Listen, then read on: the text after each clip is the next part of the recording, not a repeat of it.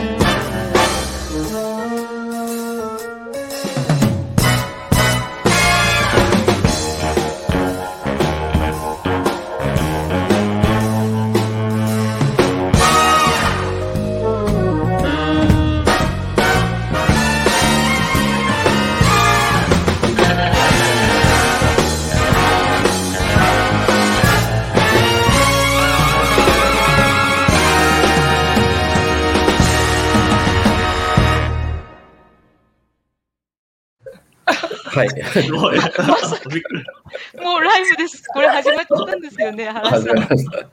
マイガード、私の結婚式の写真まで出て。懐かしい。伊藤さん、どこで見つけたしまったここで全部、こんな集めたの？かいや、これ、信じられない。Facebook の写真から拾ってきたんで。これ初めて見たの私も、私たち初めてですよ、今日見たのが。これすごいサプライズ、びっくりした。いやいや、勝手に使わさせていただきます。はい、えーっと、じゃあ、今日はオープニング動画作ってみましたということなんですけど、今日はあの大変素晴らしいゲストをお迎えいたしてですね、あのご存知の方も多いですね。あの今、パナソニックのコネクテッドソレーションズで常務やってらっしゃいます山口さんに来ていただきました。あの、久々とはどっちかっていうと、なんでしょうね、ベンダーサイドって言い方がいいのかどうかわかんないですけども、あの人をお招きしたりとか、まあ、ベンチャーで立ち上げた人があれだったんですけど、やっぱり大企業さんでの、えー重要なポジションになってる方に来ていただいて、まあ、いろいろ喋っていただきたいっていう思いもあってですね、えっと、今日は山口さんに来ていただいたという次第でございます。えー山口さん、朝早くからすいません。よろしくお願いいたしおはます。ようございおはようます。ございます。おはようございます。えっと、今日はあれですよね。あの、まあ、すごくこう、パナソニックさん変革、コネクテッドソリューションさん、こう、変革していらっしゃいますけども、やっぱりパーパスとカルチャーが重要だということで、あの、そのあたりを中心にちょっとお話を、えーお伺いしようと思っています。じゃあ、久々さん、ちょっとオープニングお願いします。は いなんかもうあのビデオで度肝を抜かれてしまうあのあの邪悪なマーケティングを口にするなんか妖怪人間ベラみたいな感じですけれども 古い言い方ですいません。えーとあの 今日はですね、まあ、カルチャーのトランスフォーメーションというところで、あのゆきこさんともこの間ちょっといろいろとみんなでお話しして、もうとってもあのリアリティのあるあのお話でとっても面白かったです。で、ゆきこさんはまあこの前のまあ前職、前々職、そうですね、なんだかんだ言って10年ぐらい前、ちょうど、えーっと、や、やっぱりヤフー時代ぐらいですかね、や最初にお目にかかったのが、あの、アドテックの当初の本当にもう初期の頃からのあれで、あの、いろんな意味で、あの、やっぱり日本の中では、あの、まあ、稀有な存在、まあ、女性ってキーワードあんま使いたくないんですけど、まあ、人間としての能力で当然今のキャリアを築かれたんですけれども、まあ、あの、非常に今ちょっとホットな話題で、ホットだあのね。、もりもりな話題がいっぱいあってですね、あの、インクルーシブとかダイバーシティも今、あの、担当なさってるということで、はい。私も今日ちょっとロンドンの人間と話して、やっぱり某発言に関しての見解っていうのも出てきたので、まあ、それもある意味でカルチャーの一部の中で、日本という企業とか、まあ、社会とか持つ一つの、ある意味でのその、まあ、すごい特色的なところがちょっと出てしまったなっていう気がします。まあ、それも含めて、まあ、企業内でのそのマーケティングの位置づけとか、まあ、パナソニックという歴史のある、非常にまあ、ある意味で、日本的な企業がどのようにトランスフォームするかというところを過去3年間ずっとやられてるんうんで、まあ、それをぜひ、あの、リアリティのある言葉をゆきさんから語っていただければと思います。じゃあ、ゆきさんお願いします。はい。皆さんおはようございます。まずは自己紹介というところで、えっ、と、私ですね、あの、パナソニックのコネクティッドソリ、パナソニックって今、26万人がいる会社なんですね。26うん。で、そのうちに事業部、大きな事業部としてはカンパニーとして5つあります。あの、家電とか、あの、まあ、テスラで有名なバッテリーやってるところとか、うんうん。その中でですね、私が担当してるのは、まあ、B2B ソリューションっていうことで、あの、完全に企業とかですね、あの、観光庁とか、そういうところに、そあの、IT のソリューションを、をあの、提供しているようなカンパニー。その、一カンパニーなんですけど、一カンパニーなんですけど、まあ、あの、従業員的にはやっぱり2万6千人とかいって、売上高うん1兆円とかあるので、そこだけでも結構ある意味大企業です。う。うんんうん。大企業で、えー、まあ私のボスが今、あの、元マイクロソフトの社長だった樋口さんが来て、えー、いわゆる大企業的なカルチャーをもっと軽やかなものにしていきましょうと。で、まあ、いわゆるビジネストランスフォーメーションですね。そういうのを、私はマーケティングの立場から一緒にいろいろ改革をしてるっていう立場になります。ちなみにですね、私自身のキャリア言うと、一番最初は、あの、リクルートコスモスというリクルート系のうん。ところで、あの、もうバリバリの営業でした。営業ずっとやってて、あの、その後、いわゆる広告営業もやってたので、1日100件飛び込み営業とか、ずっとやってた後に、まあ、日本の企業にも入って、結構メーカー系の商社とか入ったんですけど、まあ、そこでですね、やっぱり女性キャリア作りにくいって思ったんですよ。日本企業で。うん。なので、もう、あの、20代の後半に、もう外資系に移るっていうのが決めて、えっ、と、外資系のベンチャー、もう IT 系ですね。だから、うんセンター、あとシスコシステムとか、もう、あの、外資系の IT 系のベンチャーにずっと移って、で、キャリアを、もうそこからはずっとマーケティングでキャリアを作って、その後、オバチャーで Yahoo Japan で、直前は IBM のところで、あの、マーケ、ブランドマーケティングとデジタルマーケティングのところを担当させて、で、3年前です。パナソニックに移ったっていう。そんな感じの 経緯を持ってます。こんな感じで大丈夫ですか？そんな感じで大丈夫です。はい、ありがとうございます。いやいや、あの素晴らしいキャリアですよね。で僕最初にお会いしたのは、それこそ久々さんと会った時と同じ時なんですけど、あのサンフランシスコ、そうですね。サンフランシスコのアドテックもしかしたらその前にミーティングでシスコ時代にお会いしてたかもしれないかもです。けど、シスコの時は本当、あの、御社と。がっつりだったので。あの今もパナソニックさんうち結構やらさせていただいてるんですけれども、まあ、あの本当にサンフランシスコで一緒にお酒飲んだりしてて、で、その時ヤフーだったんですけども、IBM に移るっつって、えー、ヤフーから IBM って思ったのがあって、で、その後でパナソニック移られて、どんどんどんどんその大きい企業でこう変えてかれてるのを見てて、すごいなーって思っててですね。その原動力とか、どうやったらそう動けるのかとか、それからまさにあの森ちゃんが言っているように、女性はとか言われてる中で、今度はパナソニックなんかやっぱね、あのそういう意味で古い企業なんで、そういうことを口にはしないけど持ってらっしゃる方がいる中で、どんどんどんどんこう変えていらっしゃるんで、そういうことをちょっと秘密をお伺いしてですね、いろいろ 日本の企業をトランスフォームしていくにはどうしたらいいんだろうかっていうのをね、やっぱり僕らちょっと外で見て言ってるだけなんで、中でやってらっしゃる方のお話聞ければなということで、うん今日楽しみにしてる次第でございます。じゃあ、菅さん、どっから行きましょうか？あ、じゃあ早速、今日話長くなるかもしれないけど。いやいやいやいや、おしゃべりの女性が3人いるんで、ものすごく長くなりそうです。はいでちょっと僕はあのタイムマネジメントを。はい。はい。どの辺から？そうですね。はい。あの、じゃあ、あの、早速なんですけど、その、山口さんの、あの、今、パナソニックに移られて3年、あの、どんな、その、変革に取り組んでこられたのかみたいなこと、ちょっとお聞きしたいなというふうに思います。うんあのー私自身はマーケティングなので、マーケティングの組織改革っていうのがあってやってるんですけど、会社全体としては、あのー先ほど言った樋口が、あの、そのコネクティッドソリューションズ社の社長として来てからは、ビジネストランスフォーメーションとして、えっ、と、まず最初にカルチャー変革ってうん。いうのをやってるんですよ。うんあの、まあ、樋口の持論でもあり、あの、うん。言ってるのは、どんなにいい戦略があって、うん。どんなにいい人材が、を集めたとしても、企業のカルチャーが健全ではないと、その正しいね、戦略とかね、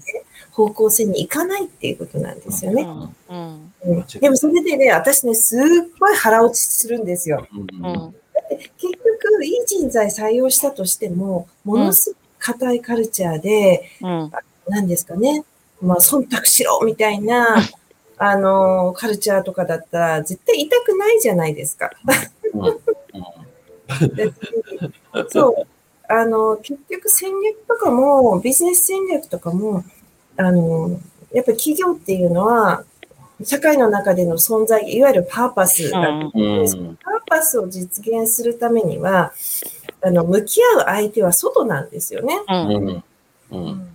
まあ、B2B だったらやっぱりお客様であり、うんお客様のその先にいらっしゃる、あの、生活者の方であったりとか、そこに対する意識がなくなった企業が、どんどんどんどん衰退していくっていう、もうなんか強烈な危機意識ですよね。うん。で、あの、カルチャー改革って、こう、進めてますけど、いろんな改革をしてるんですよ。例えば、それは、まあ、人事制度とかの改革であったり、例えば IT。IT とかね、わかりやすくてね、あの、例えば、あの、今は Teams を、あの、全社に使ってますけど、うん。前とかも、あの、その、社内 SNS とかうん。を使うって、使いましょうって言っても、うんなかなかみんな浸透しないわけですよ。うん。うん。うん。言っても、使う人と使わない人といっぱいいるじゃないですか。うん。うん。そういうのを、あの、部門別に、あの、利用率スコアをトラックして、オープンにして、この事業全然進んでないんじゃないか、明確にするんですね。そうするとね、すっごい事業部も、あの、それぞれ、あの、部門で、こう、競争するかのように。だからね、すぐ33%だからすぐ90%ぐらいになったんですよ。なるほど。えなんです。強制的にビヘビアを変えるっていううん。こともちょっといろいろしたりしてるし、あと、あれですね、プロセス改革で会議をむっちゃ減らしたんですよ。ああ、なるほどね。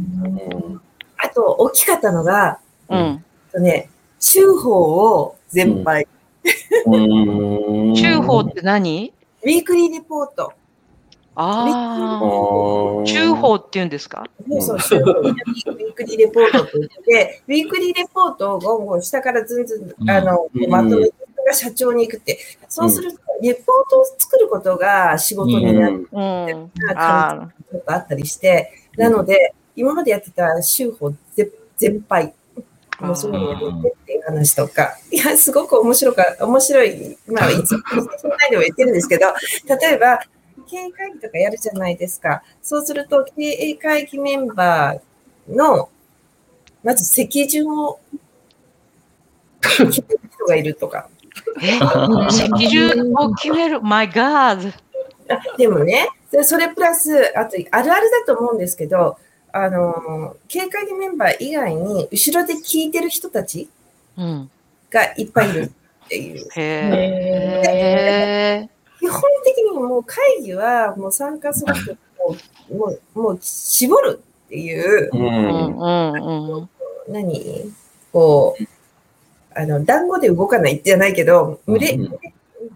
まあまあ、あん。まりそこで発言したい人が参加しなくて、それだったらその時間他のことでうん。出してくださいみたいなので、なん。か一応社長と経営企画とかの主導で、そういう系のミーティング半分ぐらい減らしたんですよ。うん。うん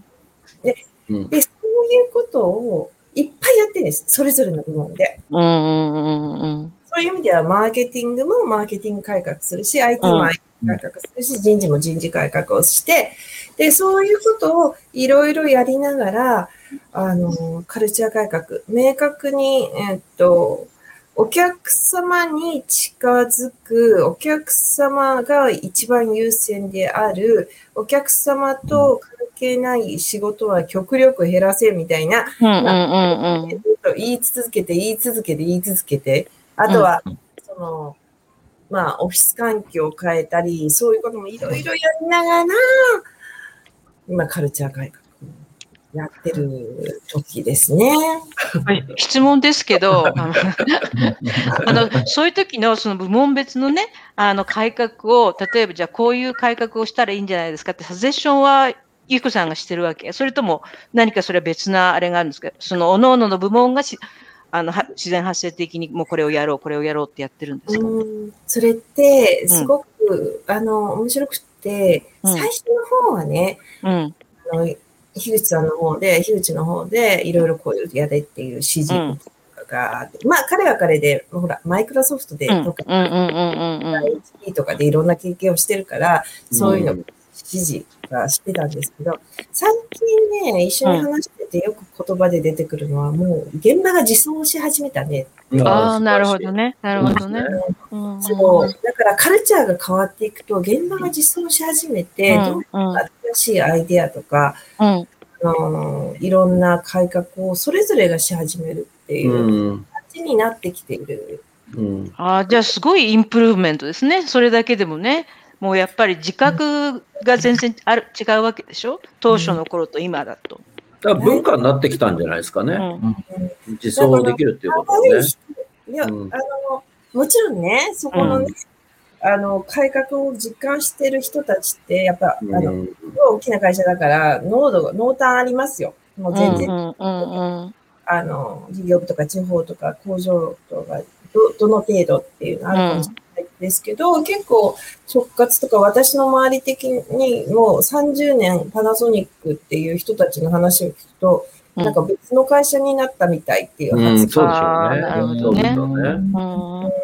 あでもそれはすごくいい、うん素晴らしい。いや、うんでもね、もうそれもまだチャレンジの最中なんです。絶対復元力が働くから。うん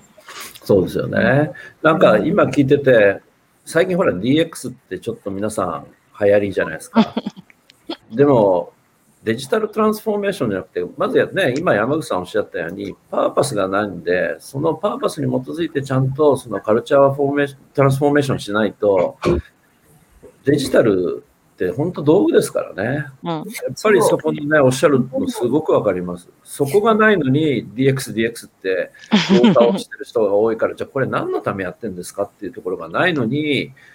あの、いろんなこうツールベンダーに踊らされたりとか、SIR に踊らされてる人たちが多すぎて、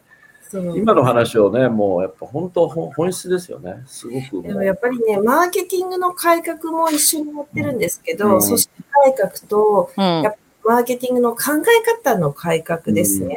なんですけど、まあ、まあ、原さんおっしゃったみたいに、How じゃなくて、Why と What が一番重要で、うん。それがね、なくて走るケースっていうのもまだ、あの、うん。してたんですよ。うん。なので、えっ、と、そこはですね、あの、まあ、私の、あの、組織改革の中で、あの、B2B のところの関口さんとかもちょっと今来てもらっうんて、びっくりした、それも、関口さんが。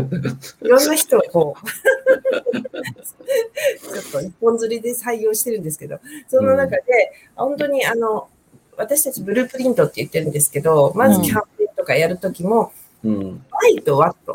うん何うんを伝えて、どういう行動変革のために、うん当たり前のことなんですよ。うんうんうんそういうことなんですけど、まあ、ちょっとセミナーやりましょうとか、ちょっと使い出しましょうとか、そういうことじゃなくて、Y と Y。で、最終的にはその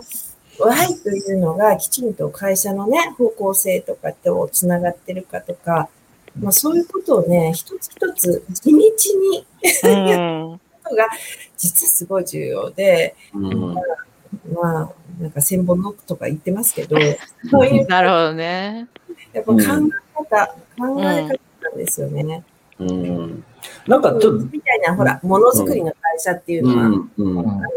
ものを作って、それを売るみたいに。まあ、もちろんそうなんですけど、うん。その中での、やっぱり、この、この製品がどうどういうふうに使われて、どういうふうにん。使ってとかっていうポイントを考えていくっていうのが、うん。もう当たり前にただす重要なんですけど、そういうなんか、まあそれもマーケティングポイントビューじゃないですか。うん。なんか当たり前のことなんだけど、それができない何かがこう大企業になると動いちゃってるんですよね。顧客志向は当たり前の話だし、うんで、それを取り立てて言わなくてもいい話なんだけど、それが実はできてないとかっていうのはすごくやっぱり組織が大きいとね、ファイルになりがちになりますと、うん。うん。をつなぐのは私ね、本当ね、カルチャーだと思ってるんです。そうですよね。ね。ねなんかど、どんな風に変わったかって、なんか、ちょっと事前のミーティングでちらっと見せていただいたやつあるじゃないですか。あれ、もし、ね、ちょっと待ってね、くださいね。シェアスクリーン、スクリーンで、これで、あ、ごめんなさい。こっちをちょっと待ってくださいね。み見えてますかね？見えてます。出しちゃった。はい。はいあ、見えてます、見えてます。見えてます。まあ、あの、私たちが目指すカルチャーって、本当にこのヒエラルキーを、これ、もうずっと樋口が言ってるんですけどね、うん。三角形をパタンと倒したい。なるほどね。でもね、松下幸之助、あの、創業者が言ってんですよ。自うん。う由ん。会全達ってずっと前から言ってるの。うん。でもなかなかあねっていう話で、ーなんですけど、まあ、象徴的な話として、うん象徴的な話として、うんあの、もともと名刺こんな感じだったんですね。よくある名刺じゃないですか。はいはい。あの、たまたま、たまたま私がパナに入って、うんえっ、と、ある会社の役員の人と名刺交換したら、あ、名刺は昭和だねって言われて、いや、わかるわかいや、る。それちょっと嫌だなと思って、うんちょっと樋口さんとかと話をして、なんか変えようよっていう話をして、なら変えましょうと。うんで、その時に、こう変えたんですよ。うん。かっでこいいなで、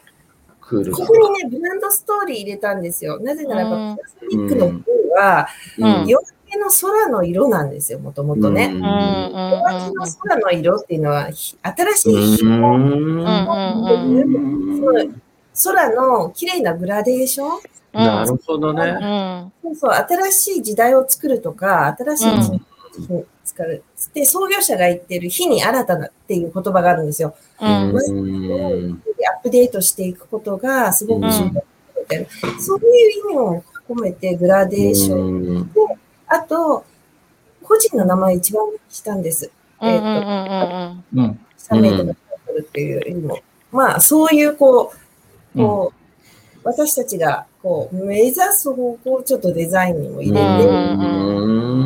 んしていったりですね。うんいや、いろいろ話があって、えっ、と、うんもともとその、こう、名刺変えようって言ったら、現場が名刺変えるには1年かかります。なぜならば、えっ、と、名刺だけでも100ぐらいのルールがあったり、名刺の印刷機も、あの、作ってるんですよ。印刷機自体を。あのいろいろー。へ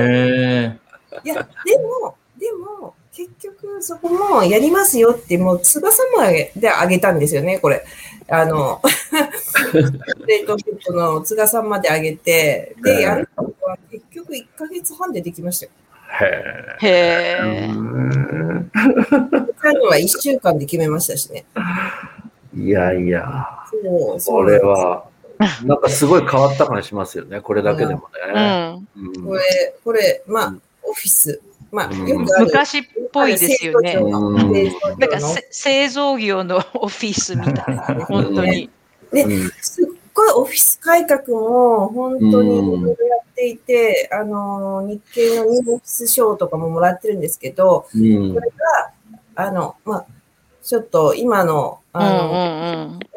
さすがにね、今はね、このフロアね、昨日、昨日とかね、8人とか9人ぐらいしか来てませんけど、だからね。だけど、こんな感じに変えたんですよね。できるあだけー混じりが起こるように。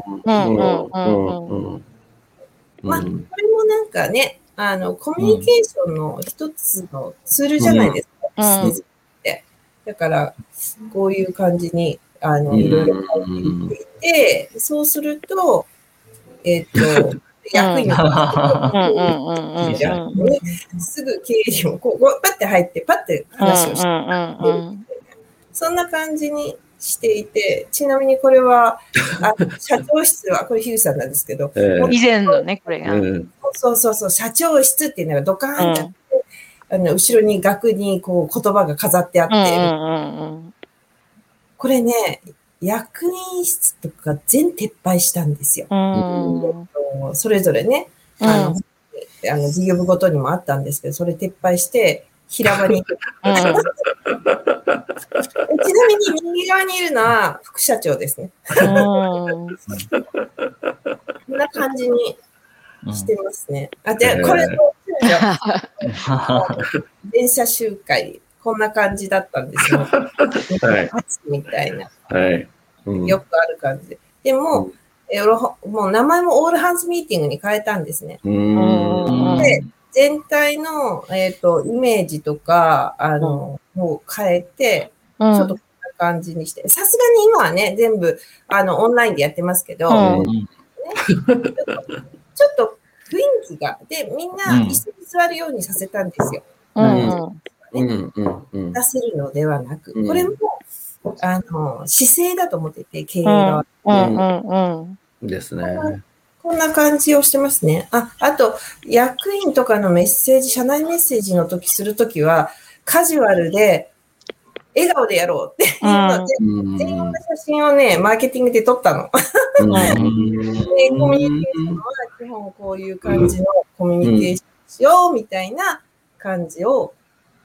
ちょっとしています。わかりやすい。そうですね素晴らしい。やっぱほら可視化ですよね。具体的にこうやって、あの、before, after でね、これだけ違うって可視化できるのがいいしね。やっぱなんか、あの、第二の創業期じゃないですか？ある意味で言ったら、パナソニックってね、もともと本当に社会のために、ね、幸之助さんがいろいろやろうとしたこパとを、ーパスはね、クリアな会社だから、うんそれがやっぱりね、どうしたって時間と人数が増えること、規模を拡大することによって薄まっていったのをもう一回ね、ここでうん。DNA のあの再注入じゃないけども、できてみたいでね、いや、なんあのか、嬉しいなって感じ。じ私、実はあの、はい。まあもう今、ずいぶん前ですけども、ある大企業、パナソニックじゃないんですよ。某全然また違うレベルのまた大きい企業のシリコンバレーであのビジネスディールの、まあ、いわゆるそのまあ エージェントとしてやったことがあるんですけど、完璧護送船団で来るわけですよ。そうすると、まあ、アメリカの会社の方は、久美なんであんないっぱい人が来るの？それで喋ってるのはあのおじさんだけじゃないっつって、周りの5人ぐらいの人一言も喋んないっつって、まずそれが第一の疑問、20年近く前かな、17、8年前かな？で、その後がいけなかったんですよ。ずっと、その一人のおじさんが喋った後に何の結論も出さずに、また会議やりましょう、会議やりましょうでしょ。それで、一番困ったのは、時間かけすぎたんですよ。今でも覚えてるけど、要するに守秘義務の問題、特許の問題、もろもろあって、いわゆるもう大企業だから全然動かなくなっちゃったのね。そしたらもう怒り狂って、相手の方が、まあ、彼らが一番言ったのは、wasting our time だと。うん要するに、結論が出ないんだったらもうそこでアウト。ね。うん終わらしちゃえば自分たちはそのリソースをまた全然違う違うところに使えるのに、なんで日本人はそうやって時間をかけることを、まあ、要はその企業としての規模とかそのスピードとか問題であろうけれども、これははっきり言って犯罪に等しいぐらいにね、怒ったんですよ。だからそういった意味で言って、やっとその護送船団が解けて、まあ、日本もそういう意味で言ったら重厚長大からそれこそね、軽く、あのそれこそスピードが出出るところに今来来つつあって、パナソニックはそうやって変わったっていうところが、まあ、変わりつつあるっていうところが、えーすごく嬉しいですよ。やっと日本が時間かかったけど、そこに行こうとしてる。やっぱこのカルチャーの差というか、まあ、そのカルチャー的なね、そのコンセンサスが世界とやっぱちょっとね、どうしてもやっぱずれてるのが、今までずっと横で私見てて、御社に限らず他のいい会社も含めて、外資系はまだいいんだけども、やっぱり、あの、もともとのドメスティックの日本の大企業が、ちょっとね、あの、やっぱ遅れてたから、それが今急に変わってきたかなって気がする。うん、それでもですね、やっぱり、いろんなところチャレンジですよ。やっぱり、女性、ジョブ型の、その、考え方とかではなく、基本的には、あの、メンバーシップ制の考え方じゃないですか。あの、そうのね、ハイアリとか、人事制度とか、まあ、そういうのにもチャレンジしていかなきゃいけないなって思っているし、まだ、まだまだですね。まだまだ。でも、なんかある意味すごい理想的なのは、あの、僕もまあ外資系ずっといたんで、その合理的なところはわかる反面、日本だとそれだけだったらダメじゃないですか。だからそれをその両方した人たちがこううまくいい仕組みにしてるっていうのと、やっぱり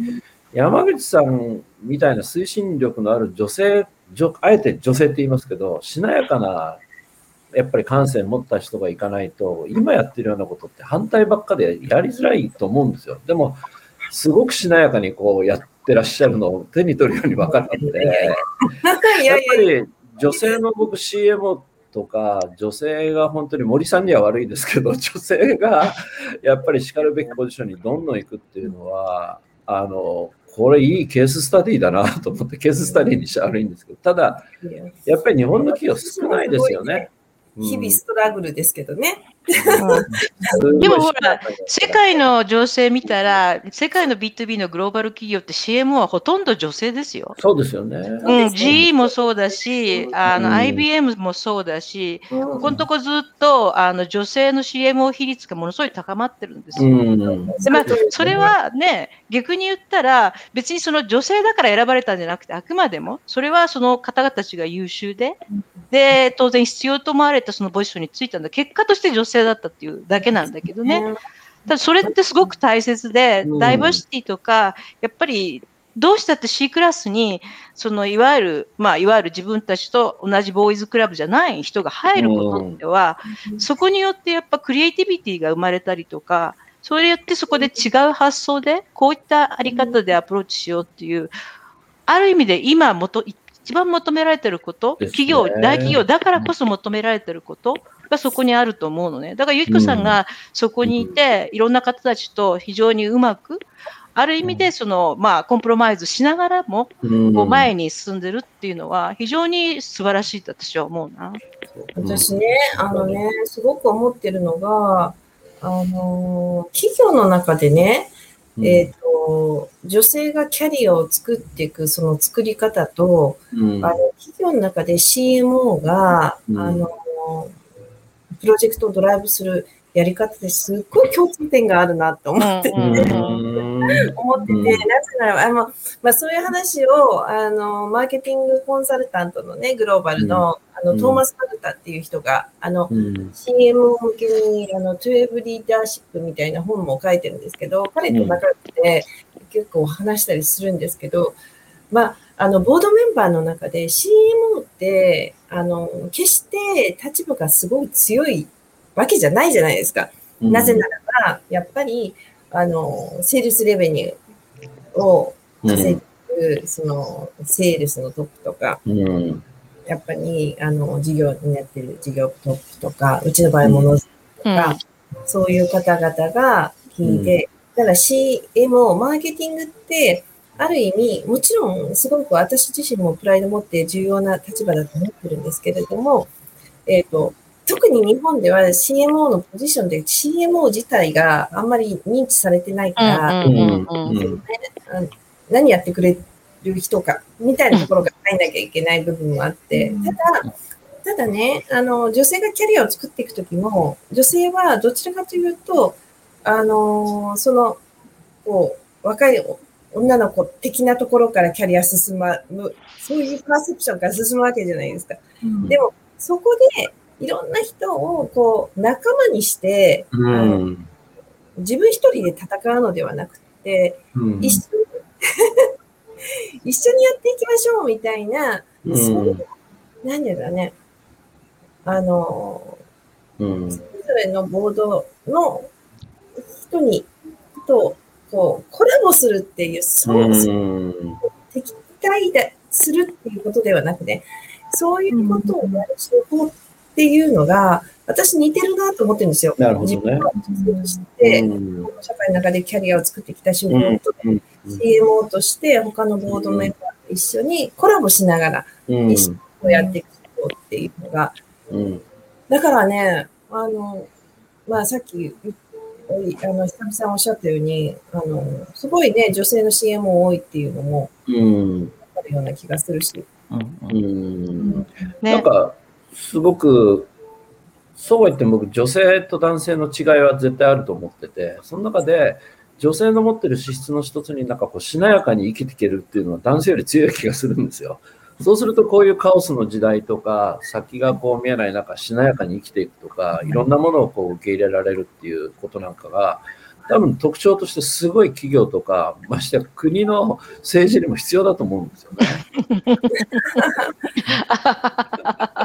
必要ですよ。必要ですよあのね、さっきサミさんおっしゃったように IBM とかいろんな B2B とかのところが CMO どころか、C、前の IBM の CEO 女性でしたもんね。そうですね。そういうのはすごくよくわかるんですよね。で、やっぱりヨーロッパも政治家のトップ女性になったり、今回バイデンも要職に女性を配したりっていうのは時代の流れでやっぱり必要なスキルの人たちっていう中にその女性の持ってる特色っていうか強みっていうのはすごく重要になってきてるのに日本はっていうことなんだと思うんですよね。うん、まあね、一つ言えるのは、あの、まあ女性っていう切り口もそうだし、まあアメリカの場合だと、あとこれにレースね、人種とか、エスニティがかかってくるじゃないですか。あとまあエイジの問題もちろんありますしね。ただ言えることは、その女性だけのその切り口でダイバーシティ言うんじゃなくて、うんあの、ごめんなさいね、私だから太陽の光がちょうど日がかけてきてあれなんですけど、あの、あの、たまたまその、スターバックスの CEO だった黒人女性が、ウォールグリーンズの CEO になるんですよ、今度。うんでそれも正式に発表されたんですけども、それを見たときに、まあ、あの、いわゆるトップ500で初めて黒人女性が CEO になるんですけど、それってすごく私から見ると、結局みんなが物を申すというか、ダイバーシティが大切なんだよと、で、インクルーシブなんだよってところの認識をみんながこう、あの、言い始めて、去年の、まあ、BL、まあ、まあねブラック・ライブズ・マターもしっかりですけど、言い始めて、言い始めて、それをみんなが認識して、アウェアネスですよね。そこがこう上がってくると、え自然と、やっぱり人みんながそのもの、良さを生かそうっていう気になる。うんなんかすごく私があの前もなんかで書いたんですけども、まあだからジェンダーの問題もあるんですけど、ジェンダーに今度レイスとかエスエスニシティが入ってきて、それにエイジが入ってきて、で、いろんな情数をかけると、実はアメリカってすごいポテンシャルがいっぱいあって、っていうのは多人種なんですよ。本当に。まさに多人種で多文化なとこなん。で、ヨーロッパと全然やっぱ特色が違うんで、うん。私は今回、そのまあ、今ちょっとコロナの問題と、あと例えばトランプのインピーチメントとか、うん。まあ、今、Q アノンとか、それこそもう白人優位主義とか、もうぐっちゃぐちゃなんですけど、でも、この混沌が実は私は非常にこう実験的で面白いなと思ってて、そうですね。あのここにまあいろんな意味で、あのこれからの人間が考えていく、人類全体がこう考えていく何かの、まあ、そのサインというか、手がかりがありそうな感じがする。ねだから、だからその、試行錯誤とか苦しんでること自体が実はうんうん。これからあの世界がこうみんな立ち向かっていかなければいけない課題をもう先んじて私たちやってるって感じがするのね。うんうん。ポピュリズムの問題とか、ね、政治自体がシステム、民主主義だって簡単に壊れそうになっちゃうとか、うん。すごくやっぱり今面白い時に来てる。で、まあ、日本はそういう意味で言ったら少しね、あの、いろんな意味でこう、特殊性、島国ということと、まあ、海で守られてるっていうところと、まあ、プラス、まあ、やっぱりあくまでも経済的にはまだまだ上の方に立ってるから、うんあの国内のやっぱ消費がそんなにね、あの他国に比べてぐんと落ちてるわけでもないじゃないですか。うんだからまあ特殊といえば特殊なんだけれども、ただまあ一番言えることは、やっと、まあ、ユキさんを見てて、ユキさんの活動もそうだし、パナソニックのまあいわゆるトランスフォーメーションししつつある姿もしっかりだし、多分他の企業でも似たようなことが起き始めてるような気がするのね。だからなんか、これをみんながもっとアウェアして、声に出して言う。うんあの、それがすごく大切。だから森さんの件もそうだと思うんですよ。容認黙認して彼が出現するからって、彼個人の問題に落とすんじゃなくて、やっぱり一番大切なのは、そういったステレオタイプ、事実に基づかないステレオタイプによって、みんなが固定的な概念を持ってしまうと。それによって偏見が生まれて、それによって差別が生まれるっていう、やっぱ大きなその、いわゆる心理的な変容も含めてみんながもっと認識する。うんっていうのすごく大切。だからなんかね、今原さんがおっしゃったように、ゆきさんしなやかだって、まあ、女性でもしなやかじゃない人いっぱいいるんですよ、原さん。本当に。まあまあ、女性でも本当に、あの、男女に限らず、まあそうね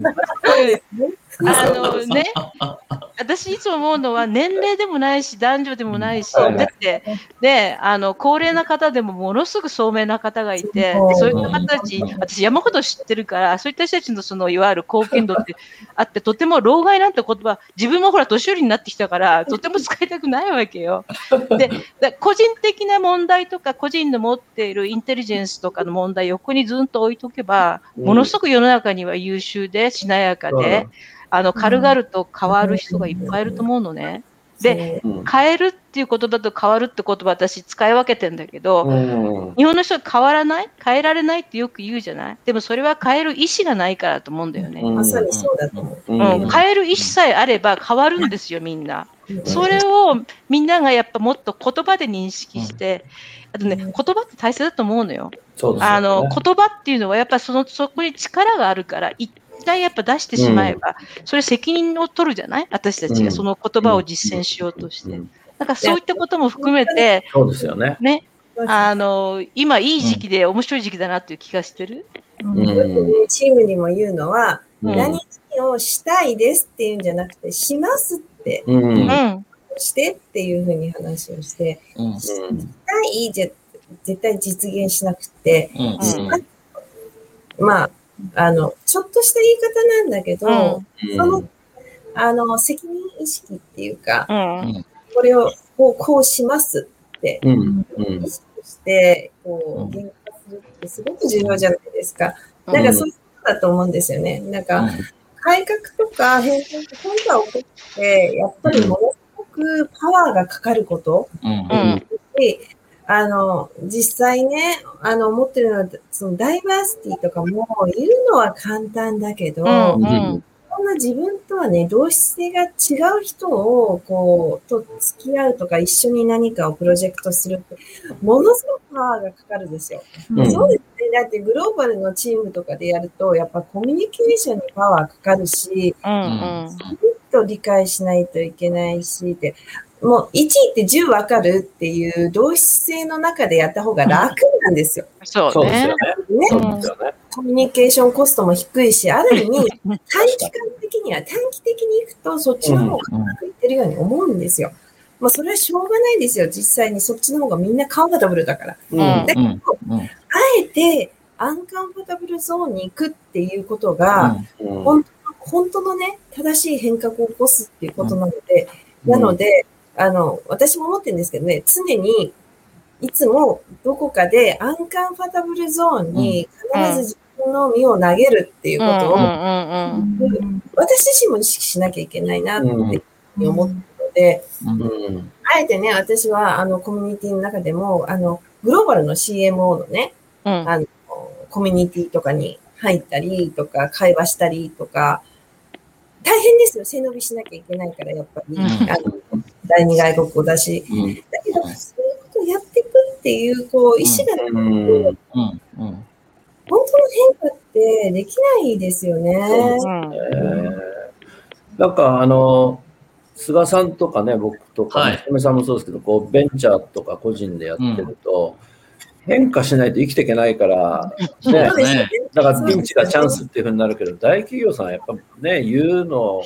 難しいですよね。な僕かなか。お思うのはなんか、やっぱりさっきのね、そのチームスの普及率みたいな話もそうなんですけど、なんか意識を先に変えるのか、行動を先に変えるのかっていうのがあって、で、意識ってなんか言ってるだけでやらなくても済んじゃうことは結構あるから、うんやっぱり僕はなんかこう、さっき言い切るっておっしゃってましたけど、やっぱ行動する？で、こう行動すると、行動して初めて気づくとか、あの、うん。意識として実感できるから、なんか、だからさらに変われるってあるじゃないですか。うん。だからなんかこう、変わろう変わろうって言ってても変われないのって、やっぱ行動しないからなんだなと思ってて、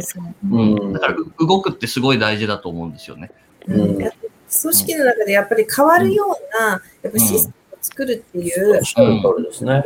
ある部分強制的に行動を変革しなきゃいけないようなうん。ことを作るっていうのも、やっぱ行動から人のマインドセットが変わったりうん。しますもんね、経験値から。うん、そうなんですよね。うん。だから僕ら、うん。ティアンドインクルージョンも気づきのポイントをどれだけ与えられる、ね、うん。一緒に考えられるかっていう感じかなっていうふうに思うし。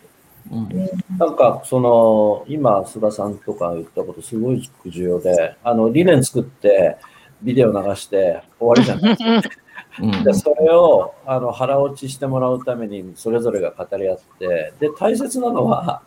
例えば僕らで言うともう途中から社会課題をデジタルマーケティングで解決するんだっていうお題にして、あの僕らクライアントビジネスなんでクライアントに年間何本提案しろっていうノノルマと評価に紐付けたんですよ。うんうんうんそうするとやらざるを得ないじゃないですか。うんうん最初からいいものはできないけど、やらざるを得ないし、やらないと評価になる。ななぜなら、それが僕らの数字と同じぐらい、いや、それ以上に重要なパーパスで、それをやるためにこの会社やってるんだっていうことをうん、評価とノルマに落とすうのが多ん分重要だと思うんですよね。そうしないと人間って行動しないですもんね。いくらあれですかさっきの山口さんの聞いてて、そうだよなってすごく思ったんですよね。なんか私のね、マーケティング組織もこの3年間でだいぶ変えたんですけども、うん。ん。えっと、結構いろんな要因、変え変える時のいろんな要因があるんですけど、そのうちの大きな要因として、先ほども言った、外からのそのキャリア採用っていうことで、今、うん。組織の中の23%が、うんプロフェッショナルキャリア採用の人がいるわけですよ。ほう、そんないるん。だ。20%ぐらいいると、うん組織の中でのね、うん。こういろんな、なんですかね、こう、まあ最初はハレーションなんですけど、いろんなこう価値観のぶつかり合いみたいなのが起きるわけですよ。やっぱり働き方が違うし、うん。こうだけど、その中で、こうぶつかる中で、いろいろね、それぞれに学びができるんですよね。でいいものを採用しようみたいなことになると、どんどん変わってくるんですよ。うんそのある程度のちょっとその刺激のマスみたいなのは必要だなと思いながら、あとはそれをいいものを採用しなきゃみたいな、そのカルチャーが本当にあるかどうか。あの、もともとね、あの、パナソニックって松下幸之助の DNA みたいなのは、こうんういうのがあるので、うんどうにかしたい、でもどういうやり方がいいのかわからないみたいな考えの人も多いので、結構素直にわーって入るんですよ。うんね、そこ強みですねフォーメーションの、ある意味、なんか実践としてはね、すごい面白いなと思って。うん。そうなんですね。やっぱ素地がいいんですね、そういう意味で言ったらね、素地がしっかりしてるからね、そこの部分でね、そうやって浸透力があるっていうかね、ある意味でそれはやっぱ非常にやっぱり財産ですよね、やっぱパナソニックのね。うん。あとはなんかやっぱりハイアリングして参加する人も、やっぱりこのね、あの、どういう方かによっても全然違うなと思っていて、もうティピカル外資系の尖りすぎてる人だと、なかなか、ああ、まあダメですね。ね。なんだけれども、そこにちょっと、やっぱりちょっとアロワンスがある方とか、うんうんうんチングってカルチャーマッチングってすごい重要ですよね。うん、そうですね。うんなんか、あの、外資系は外資系で、結構そうは言っても、超上から一本紐づいてた村社会も作るような組織だったりもするじゃないですか。なんかアメックスの時はやっぱりそういうのもすごく感じたりして。で、日本は日本でなんかもう全体が村社会になっちゃったけど、うまく組み合わさるといいなっていうのをなんか山口さんが今やってらっしゃるのを見てて、本当に理想的だなって思う。いやいやいやいや、もう本当、本当ストラグル、ね、日々日々。でもこう、我々、我々っていうと下の二人には悪いけど、あの、昭和でこうなってきたときは、日本のそのなんていうか、均一性とかそういう、あの、みんなを説明しなくても分かる同質性みたいなのが、うまくいった時代だったんで、一つはやっぱり成長のね、糧になってたというか、源泉になってたと思うんですけど、今違ってきちゃってることになかなかこう、気づかないまま同じことをやっちゃってて、やっぱり変わってきてるって思うとこそんな多くないですよね。山口さんがは、まあね、あの、そういうふうにやってらっしゃいますけど、多くの企業はやっぱり森さんがいっぱいいるんですよね。言葉を使えない菅さんみたいな人とか、ああいう森さんみたいな。菅さんってこの菅さんじゃないでしょ？菅さんじゃない。びっくりした。急に菅さんが出てきたから。でで、あよと、く言われます。そのクライアントさんで、やっぱり、あの、そういう採用っていうことで、特にデジタルマーケティングって人材不足なんで、あの、僕らのベンダーサイドから行く人結構いるんですけど、うん。うまく使われてないし、あの、死んじゃってますね、ほとんどのところは。なんかそういうケースが多くて、すごく、うん。せっかく、その、まあ、優秀な人とか、そうじゃない人も多いですけど、うんうんうん。引っ張ってきて発揮させようとしてるのに、カルチャーが変わんないとその人死にますよね。そうカルチャーだと思います。本当にそういうプロの人をどうやって生かしていくかとか、うんみんながその人からも学び、うん。その人と一緒にやるっていう、そうそういうカルチャーが本当にそこのチームにあるかどうか、うん。あとそそれを、そういう人たちを、こう、何のために、そのね、ジョインにしていただくのかと、うん。何を本当にパーパスとして目指すのか、みたいな、そこが明確でなくて浸透していないと、みんなが同じ方向で動けないですもんね。うん。うん。うん。うん。うん。菅さんところはね、ほら、今日伊藤さんもいるんで、はい。はい。どうですか、文化、企業文化、社長の前に見ていか じゃあそれは伊伊藤から話した方がいいかも。はい。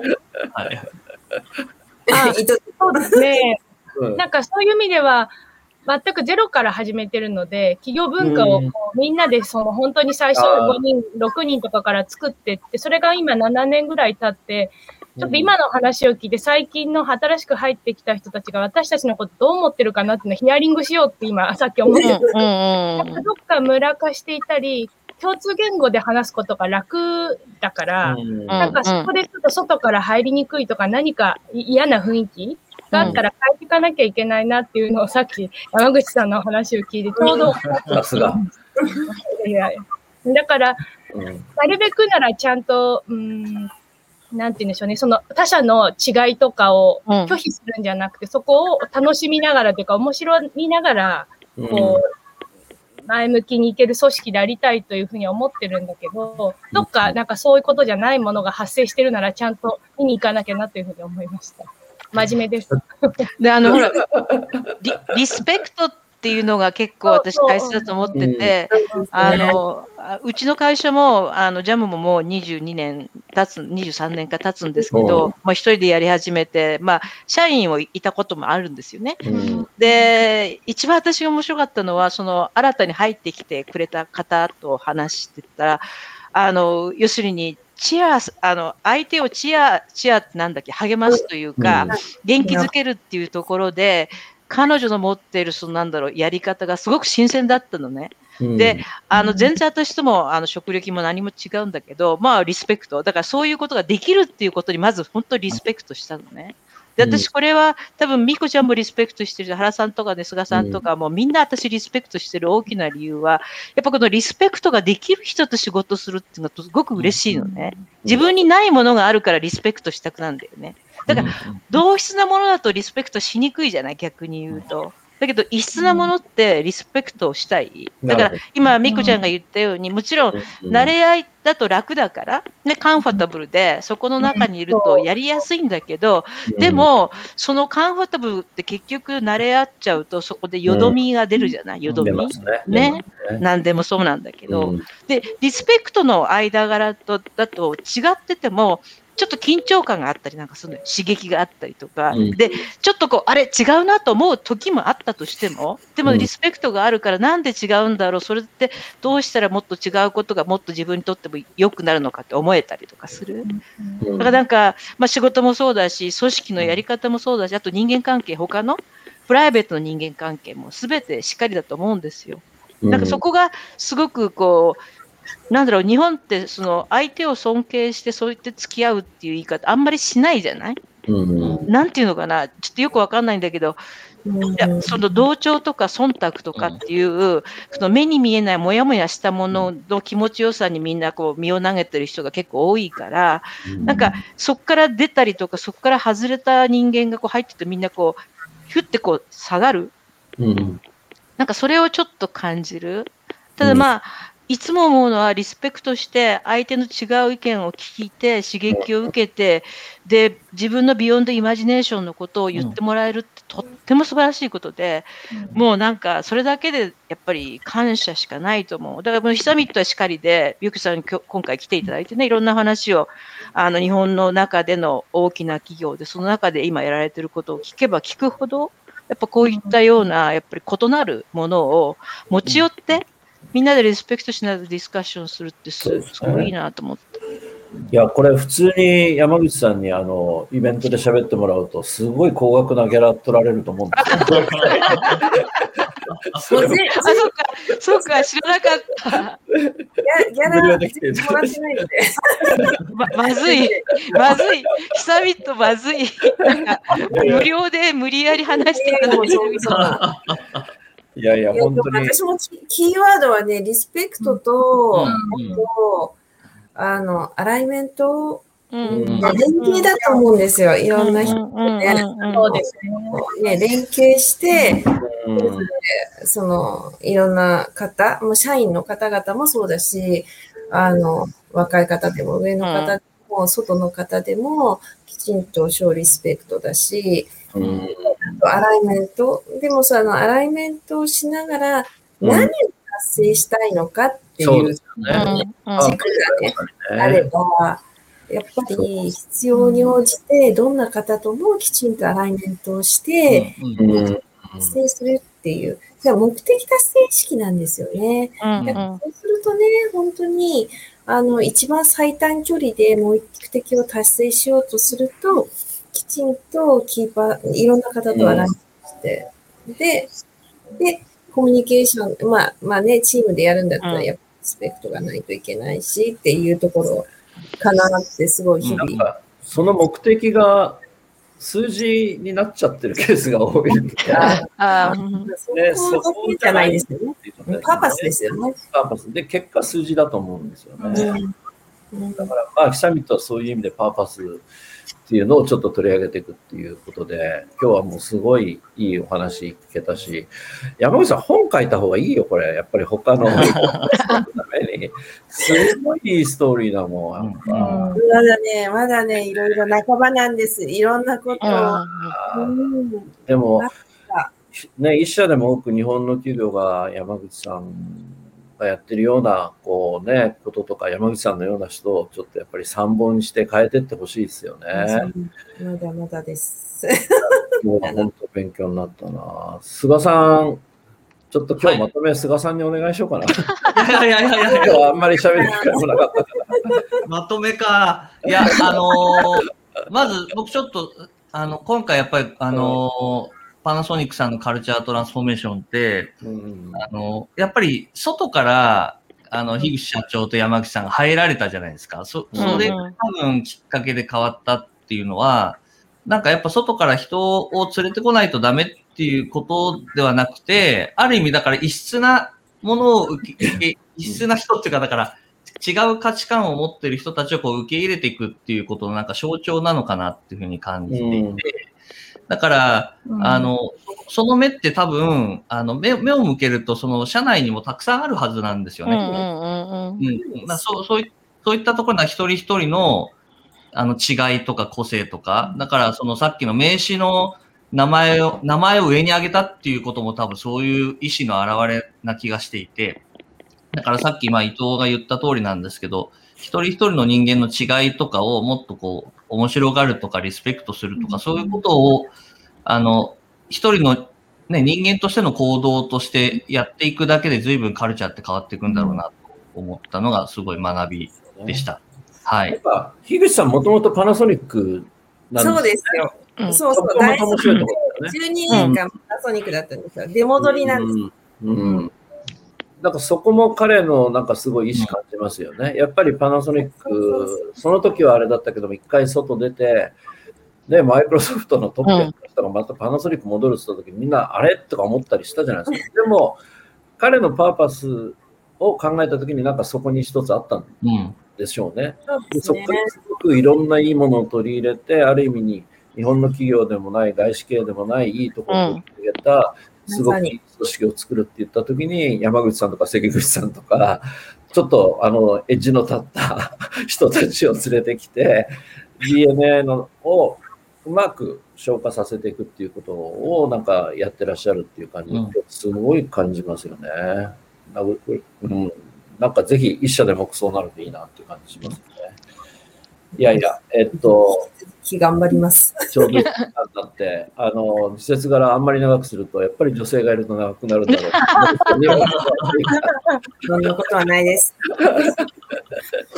はひどい。これぐらいにしとかないとと思うんですけど、はいい、や、本当に面白かったですね。あの、勉強になりました。さん、ちょっとじゃあ締めを一締め言。はい。あの、やっぱりこうやってね、あの、イサミットで、あの、本当にまあ、ある意味でリアルボイスがこう聞けるっていうのが、この場の良さだと思うし、やっぱり、あの、私自身、あの、女性だと思ったことあんまりないんですけど、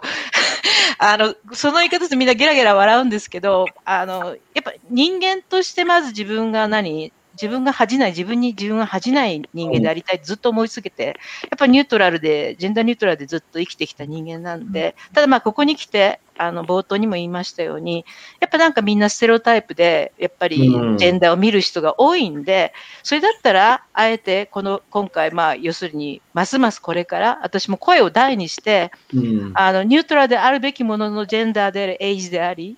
えーエスニシティだ、えーレイスである、うん。なんであれ、そういったものは全部ニュートラルでインクルーシブにならなきゃダメようん。みたいなところは、やっぱりサミットで発信していきたい。うん。で、まあ、一つのその、まあ、今、成功例になりつつあるパナソニックのゆきさんが来ちゃ来ていただいたんで、まあ、非常に良かったし、うん。あの、大企業じゃなくても、小企業でも中企業でも、どんな企業でも、また、どんなその NPO でも何でも構わないんですけども、やっぱそういった形で、その、あの、異なる方たちが、やっぱり一緒に自分たちのその、えー持っている知恵を、えー机の上に出して、で、リスペクトしながらそれをシャッフルしてって、やっぱこうやってあの先がなかなか読めないし、まあ、アメリカもまたどうなるかまだ分かんない状態なんで、あの本当にあのこれをうまくあの自分の中でこう掴み取って、この混沌の中での、なんだろう、それこそ、えーパナソニックの、えーっと夜明けの青じゃないけども、グラデーションみたいに、こうそっちに向かって歩いていきたいなっていう気がする。で非常に嬉しいですよ。あの私たちね、まあ、特に私なんてもう本当に年配なんで、あのなかなかその CMO って言葉すら昔はなかったし、それがやっとできて、でまあ、女性がやってる。で、プラス今、本当に先ほど見せていただいたトランスフォーメーション、カルチャラリーにしてらっしゃるから、うんまあ、それも含めて、やっぱり日本でやろうと思って、やる意思を持ってやってる人たちがいるんだっていう認識、うんそれをみんながして、やれないとかできないって言わないでほしい。そうですね。うんいや、それだけです。はい。えっと、山口さん、ありがとうございました。どうもありがとうございました。ありがとうございましたありがとうございました。はいはい、じゃあ、今日はこちらで失礼したいと思います。ありがとうございますどうもありがとうございました。ありがとうございましたどうも。